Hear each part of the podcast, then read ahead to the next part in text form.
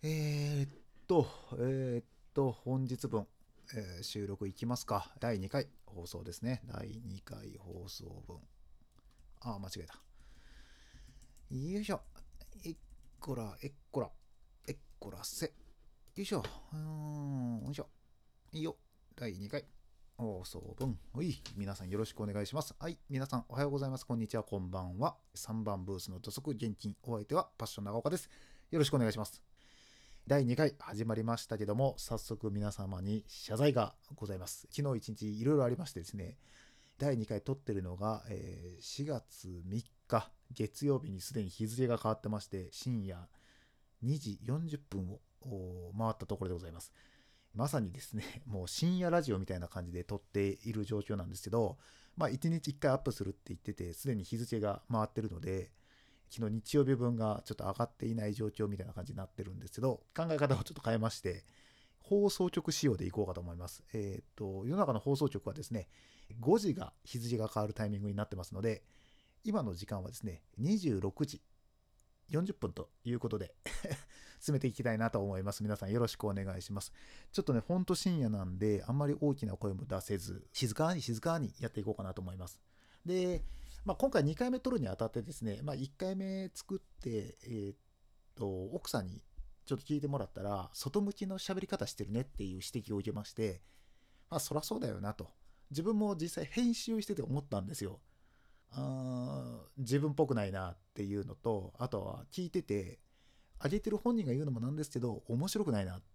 うん、なんかテンポは良かったかなとは思うんですけど、まあ、どこかよそよそしくて、なんかこう、言わされてる感がやっぱあるような感じがして、ちょっといまいちだったなと思うので、まあ多分時間がそうさせてるのかどうなのか、ちょっとフランクにというか、いつもの自分っぽく、ちょっと素を出しながらね、やっていこうかなと。まあそういう意味ではね、26時台っていうのはね、ちょうどいい時間帯だったんじゃないかなと思います。なので、今日撮って、まあできたらですね、まあお昼ぐらいにね、えもう一本撮れたらいいかなとは思ってるんですけど、まあまあまあ、そんな感じでやっていこうかなと思いますので、皆さんよろしくお願いします。でですよ、前回からこう、まあ、検証番組ですよと言いつつ、第2回検証することないじゃんみたいなことなんですけど、まあ、まさに本当ないんですよ。で、えー、っと、まあ、どんなジャンルが今興味があるのかとか、どんなコンテンツがみんなに好かれているのかとかっていうのがよく、よくわからないって言ったら変だな。まあ僕自身を知らない人からしたらそれを聞いてどうなのかっていうところもあるし、やっぱりそのまあ、この前もチャット GPT といろいろと会話を、まあ、あれですね、チャット GPT ことチャッチーといろいろと、まあ、議論を重ねてた中で、やっぱりそのコンテンツであったりとか話す内容っていうことも重要だけど、それ以上にやっぱり面白く喋ってるっていうところがやっぱり重要だっていう話で結構議論重なって、まあそうだよねっていうことで落ち着いたっていうとこもあるんですけど、落ち着い、うん、落ち着いたんですけど、まあ、それを加味するとですね、えー、ずっと僕がその検証のことをうだうだうだうだ喋ってるのは、どこかやらされてる感が出るんですよね。なぜならこれは、あの、一回やってみてどうだったっていうのを出すっていうところなので、ずっと僕がそのチャット GPT、まあ、チャッチーのことをずっと喋るっていうのは、まあ、アシスタントには据えてますけども、まだアシスタントとですね、雇ったばかりなので、実際どういう子かっていうところまでまだ把握してないんですよ。で、それを一気に僕が他の人からチャッチーってどんな子？みたいなこと一生懸命調べてここで話しても、やっぱね、自分にちゃんと落とし込めてないので、土焼き場というか、なんかこう、とりあえずどっかからネットで撮ってきた内容を喋ってるんでしょ？みたいな話になっちゃうし、逆にそれ映像とかね、あったらもしかしたらちょっとごまかせるのかもしれないですけど、やっぱ言葉だけなので、やっぱ言葉ってすごい伝わっちゃうんですよ。あの、言わされてるとか、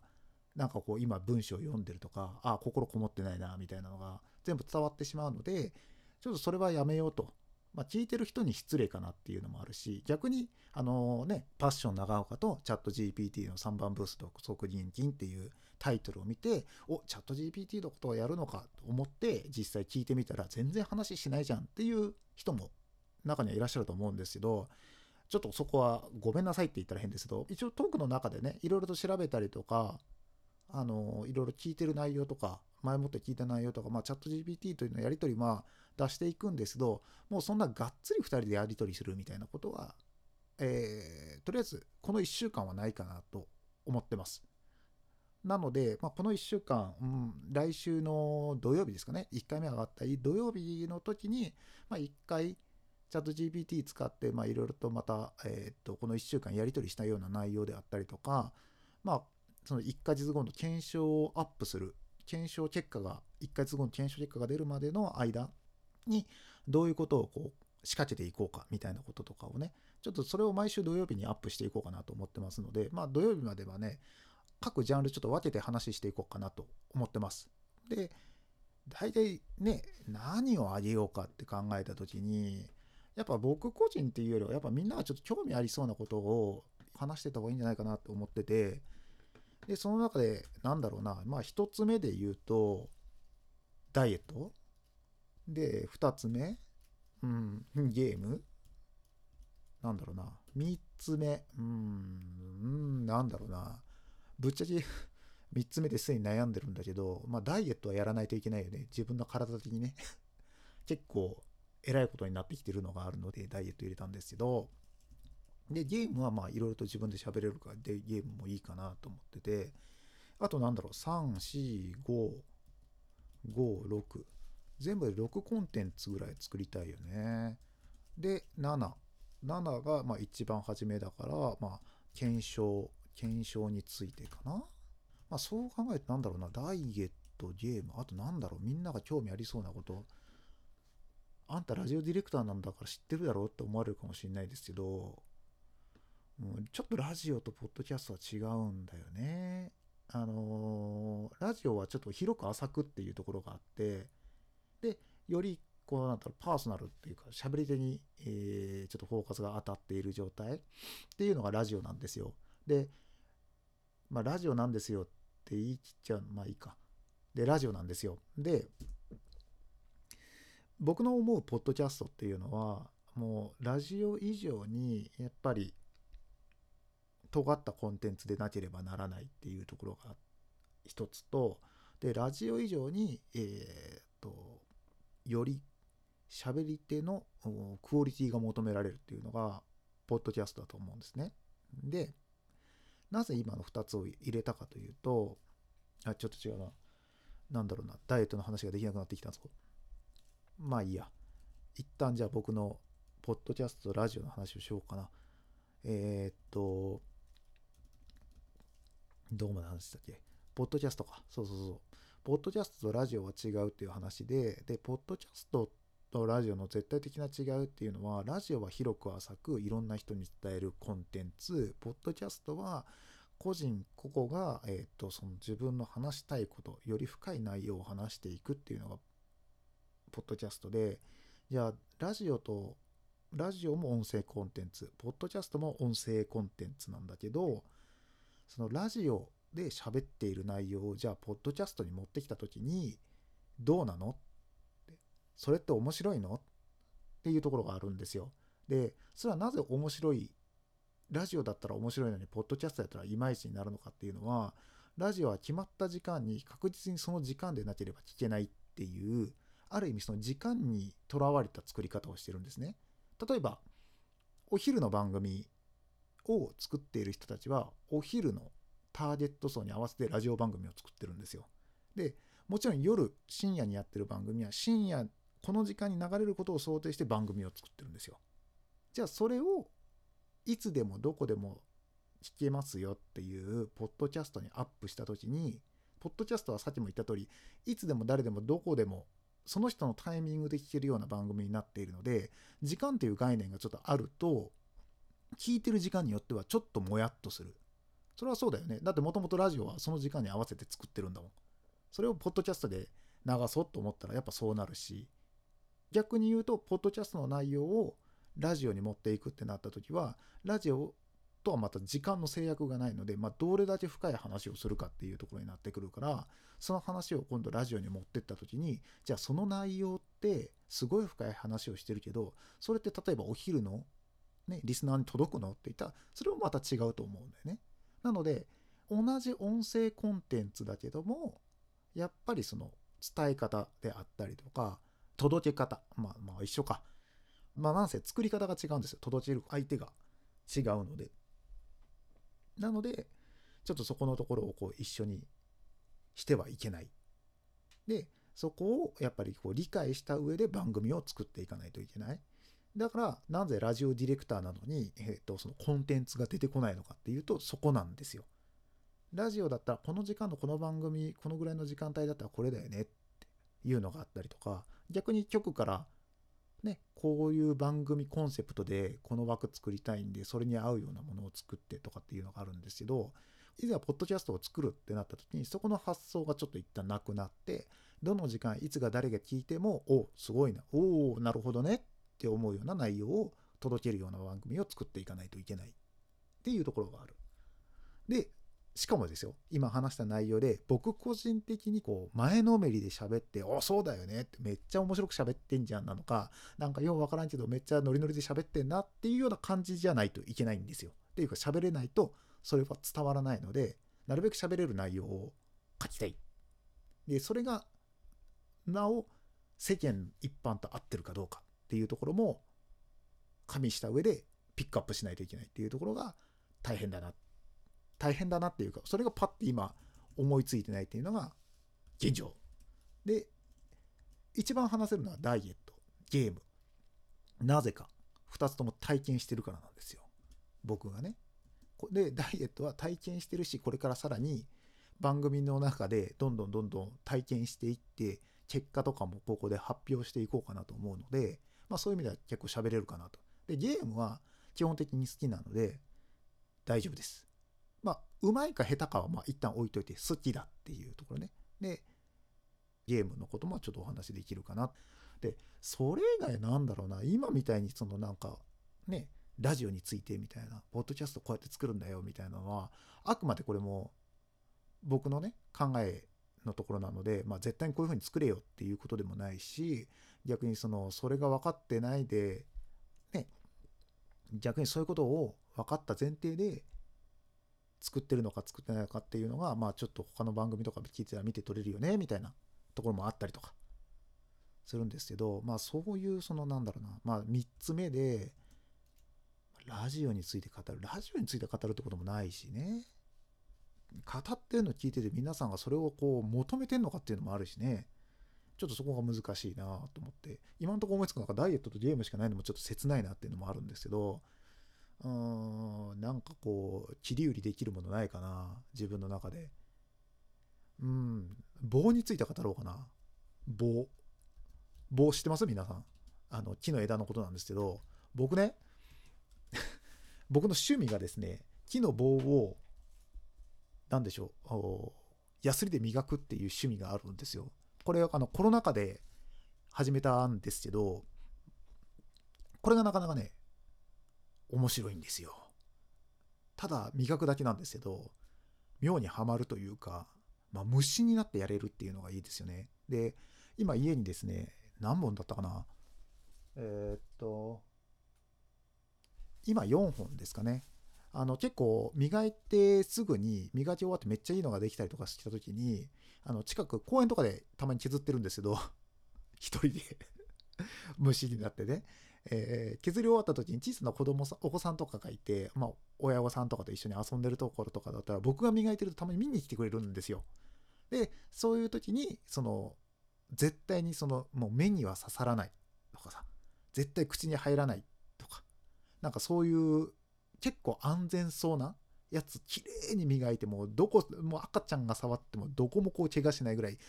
もうそれぐらい磨き上げるんですよ。ツルツルに。でそれをお母さん経由でどうぞってお母さんがいいって言ったらお渡ししたりとかしてるんですよ、まあ、どんなんやね何してんのって思われるかもしれない。これがねなかなか面白くて。いずれねそのねこの磨いた棒だけを飾る展覧会を一回やってみたいなみたいな、まあ、ちょっとした夢があったりとか、まあ、まだ4本しかないんですよね。で、一応ね、いい枝、これね、この磨き始めた、ああ、この、まあいいや、ちょっと、ちょっと脱線に、第2回からめちゃくちゃ脱線しますけど、このね、枝いいんですよ。枝いいんで、ちょっと待ってくださいね、皆さん。ちょっと待ってください。えっとね、よ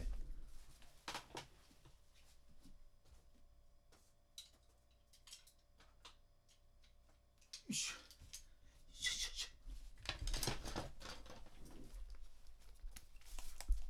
よいしょ。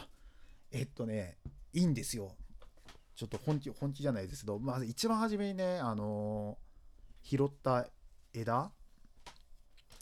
これがねすごいいい感じで磨き上げられててもうほんと今こうやってライトに当てるだけでもこう光ってるんですよね。でこれねやっぱ木の選び方からがやっぱ重要で基本的にあの落ちてる枝を磨き上げるんですよ。で落ちてる枝でもこれはいい枝だっていうやつだけ磨き上げていくような感じにしててでそもそも何でこの落ちてる枝を磨き始めたかというとこれねあのある時自分がえっ、と春先だったかな。うん桜かなんかを見に行ったんですよ。でその時に桜の木が折れててで枝もいっぱい落ちてたんですね。でそれをパッて見た時にああこの桜この桜の木からこの枝は落ちたんだっていうのが分かってでこんな立派な木なのにパッて下に落ちてる枝とかを見た時にああ落とされたのか落ちたのか折られたのか分かんないけど妙にそれがちょっと寂しそうに見えたっていうのがあるんですよ。でパッて周り見たらいろんな木の枝が落ちてるんですね。でそれを見た時にあこれってなんだろうこう僕みたいだなみたいな感じで思ったんですよ。でこの木の枝のように世の中にはもしかしたらこんなこの木の枝と同じぐらいたくさんな人たちがいてると。でどの人たちも今は見出されてない見つけられてないもしくは自分でまだ立ち上がっていないからまだこの木の枝のように下に落ちている状態だけどでもこの木の枝って磨いたらめっちゃ綺麗になるんじゃないの？もしかしたらこう今まで出会った人とかまだ出会ってない人とか例えばまだちょっとこう勇気一歩踏み出せてないような人たちももしかしたら磨いたら人それぞれ誰かには何かしらの磨いたら光る場所があるんじゃないか。って思ったんですよ。で初めて桜の木をの木の枝か桜の木の枝をその場で拾って100円ショップでヤスリを買ってで磨いたんですよ。でその磨き終わった時にものすごく綺麗に磨き上がったんですね。まあもちろんその手触りもいいし色とかもすごいいい艶もすごいいいっていうでその木の枝を見た時にあそうだと。人間誰しもやっぱ磨けばいいところはあるんじゃないかこの枝のように。だから皆さんどんな人でも絶対にいいところはある。だからいろんな自分のね思い込みでその人を判断するのをやめようって思ったんですよ。だからどんなどんな人にも絶対いい場所はあるんだって。絶対光ったらいいところがある。それを伸ばしてあげたりとかそこを見つけてその人にねえー、っと自信を持つようなお仕事であったりとか言葉をかけてあげたらその人はもっと輝くんじゃないだろうかって思ったんですよその一本を磨いた時に。でそれからですねあのー、いい枝があったら拾って持って帰ってきて時間がある時に磨くっていうことをやり始めたんですよ。でそれが今ちょうど4本ぐらいありましてうーんまあ一つとして同じ形はないですしまあもちろん色も違うし肌この手触りも違うですよ。こでもねこれがねまだねいいんですよ。こうおいいじゃんみたいなよりまっすぐすごいまっすぐだねっていうのもあればこのね桜の木みたいにこううねってんねみたいなのもあるしあとねこれ何の木だったかななんかもうすごい磨きすぎても細くなりすぎて何だったかもわからないような木もあるんですけどこれはこれでねこのしなりなんだろう弓や弓のようなしなりがあるようなほんともう細くなっちゃって木の枝の先っぽの方に近いんですけどそれでも磨いたらねすんごいいい色してるんですよ。でねもうねこの1本こいこのねこいつって言ったらあれかのこの棒にとっては失礼かもしれないこの棒はねどまたこれもねどの木か分かんないんですけどでもねどこだったかな？大阪のね、どっかで拾ったんですよ。もうそれからね、これもでも磨いてよかったね。一番まっすぐになったんですよ。本当に、すげえなーっていうような。なんかね、うちの息子がこれ持った時にね、あの、ハリー・ポッターの杖みたいって言ってて、確かにな、みたいな。結構いい感じにね、磨いてるんで、もうボコボコなんでないんですよ。もうツルツルなんで見てください、これ。見て、まあ、見てくださいね。失礼しました。聞いてください。あゴンゴン当たってる。申し訳ない。もう一回。この、このすべすべ感ですよ。わかんない。伝わんないよな伝わんないよなこれこれこれこれ。わかる？わからん。まあ、あれか。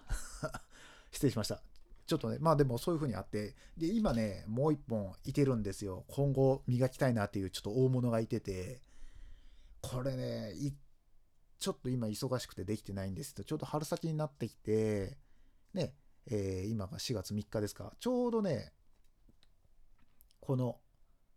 3の週は結構余裕があるんですよ。来週からまたバタバタするんですけど、ここでね、やっぱ時間作って、こう、無心でこいつを仕上げてあげようかなと思ってるのは思ってるんですよね。なのでね、まあ、ちょっとやってみたいなと思ってます。まあ、こういうようにね、こういう風にこうめちゃくちゃ熱く語れるようなやつがあったらいいんですけど、なかなかないんですよね、そういうのが。難しい。まあ、第2回なんでね、えー、っと、まあ、実際あと4、5、6、7、3、4、5、6、7。まあ、7は決まってるか。チャッチーとの会話だから、一つがこう、1週間に1回、プラン、ドゥ、チェック、アクション、PDCA サイクルを回すっていうのを入れようか。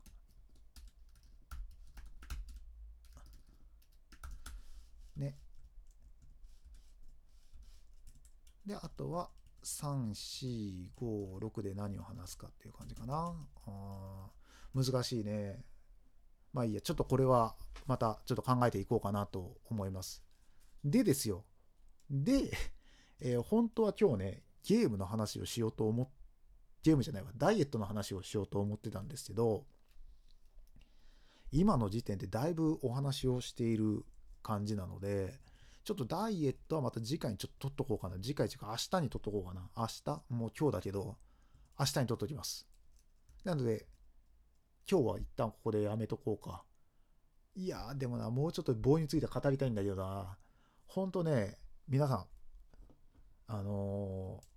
ー、ほんとただのね、折れた棒なんですけど、たまにね、めちゃくちゃなんかしんないけど、持った時に自分の手にフィットする木の棒っていうのがあるんですよ。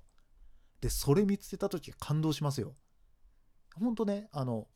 落ちてる木、まあ自分でもちろん折ったらダメですよ。った棒じゃなくて、落ちてる棒っていう、この縛りがいいんですよ。だから、あ、この木の棒、この木って磨いたら綺麗になりそうだなと思って、その棒、その木を切ったりとか、いたあの傷ついちゃダメです。そうじゃなくて、その木の下の方を見て、落ちてる棒を触ってみて、どうかっていう。で、ほんとね、皆さんに知ってほしいんですけど、ほんとね、ごく稀に、あの、ほんと自分の手に馴染む棒っていうのがね、出てくるんですよ。で、これね、多分その、聞いてる方々で、例えばお子さんとかいたら、まだね、木の棒に触ることあると思うんですよ。あの、お子さんがあの棒を持ってきたりとかして、棒で触ってたりしたのを、まあ、触ったらダメだよって取る時もあるし、あ、この棒いいんじゃないって渡す時とかで、まあ、その落ちてる棒を触ることはあると思うんですけど、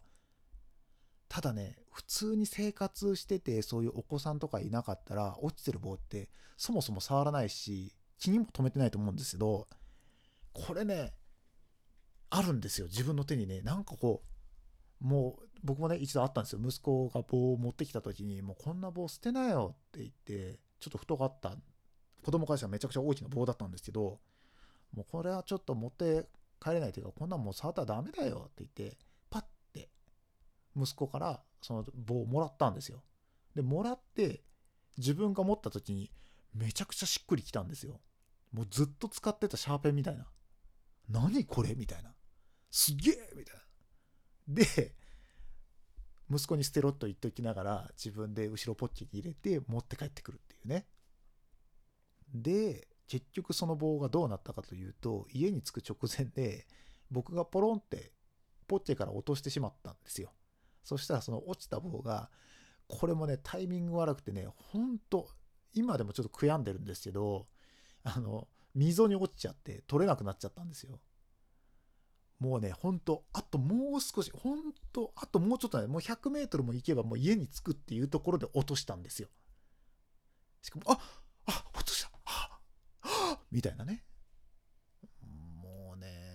あれはね、未だね、あの木に勝るぐらいのそのフィット感の棒っていうのに出会えてないので、ずっとやっぱ探しちゃいますよね。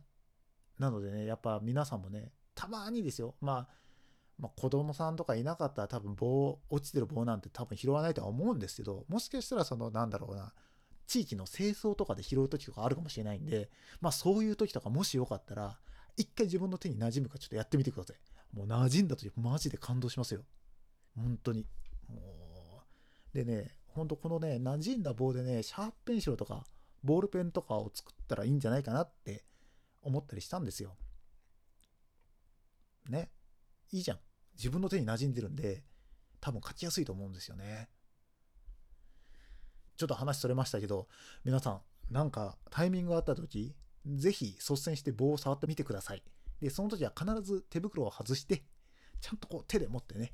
こう、人のフィット感を感じてほしい。まあなかなかないですよ。こう出会えるってことはね。僕もあれから結構探してますけど、まあ探してるって言ったら変だな。率先して探してるわけではなくって、パッて目についたやつはま持つようにはしてるんですけど、いやー、なかなかね、なかなかフィットしませんよ、手には。うん。まあそういう意味では、まあ今家にある、まあ先ほど磨いたっていう木が今4本ぐらい家にあるんですけど、まだ磨いてない、まあさっき磨こう、今週磨こうかなって言ってる木は、なかなかね、手にフィットしてるんですよ、これ。ただこれ磨いた時に、まあ、やっぱちょっと一回り小さくなっちゃうんで、その時に自分の手にちゃんとフィットすんのかっていうのは、まあ課題ですけど、まあまあまあ、でもこれはちょっと楽しみでなんでちょっと置いときます。で、今まで削ったやつでフィットしたやつがあんのっていうのは多分皆さん気になると思うんですけど、うーん、そうですね。フィットしてるかな。まあ、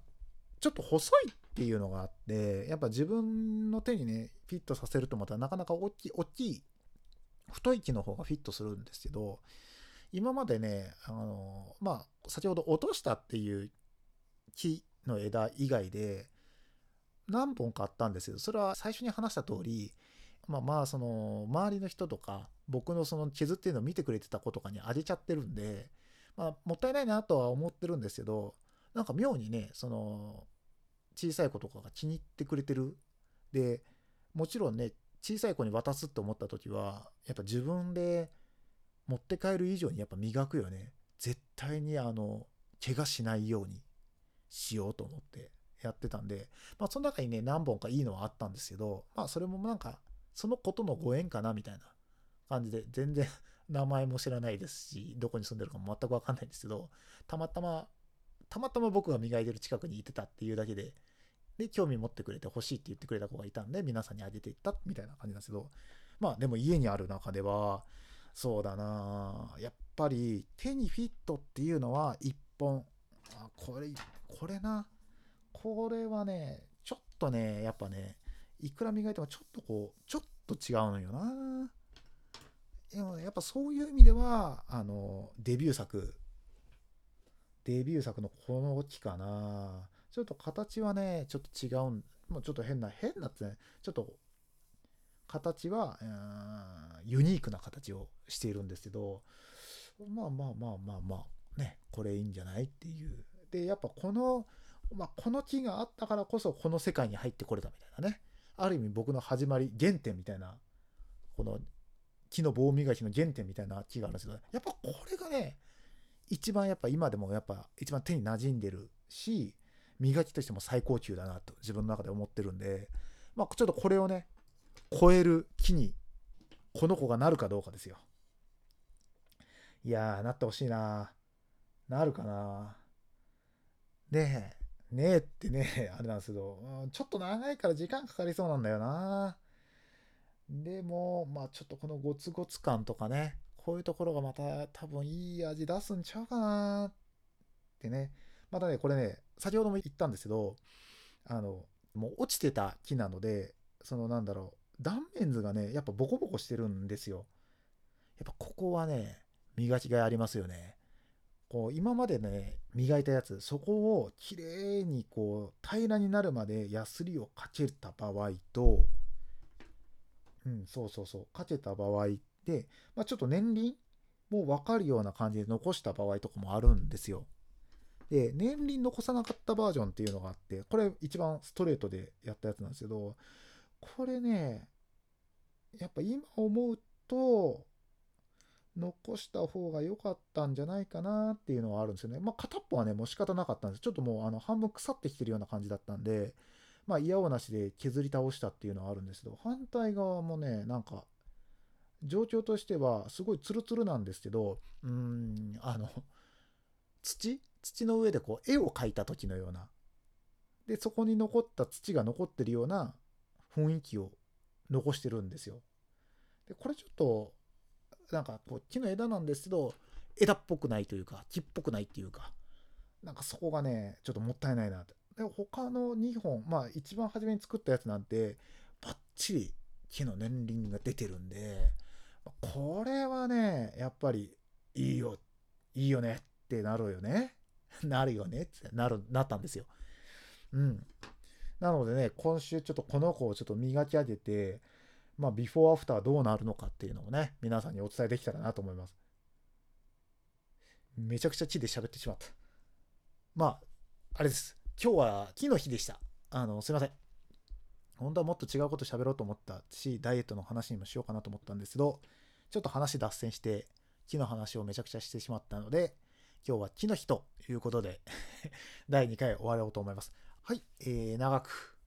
長く長くお話をしてしまいました。えー、本日は以上となります。3番ブースのトスク現金お相手はパッション長岡でした。また次回お会いしましょう。さようなら。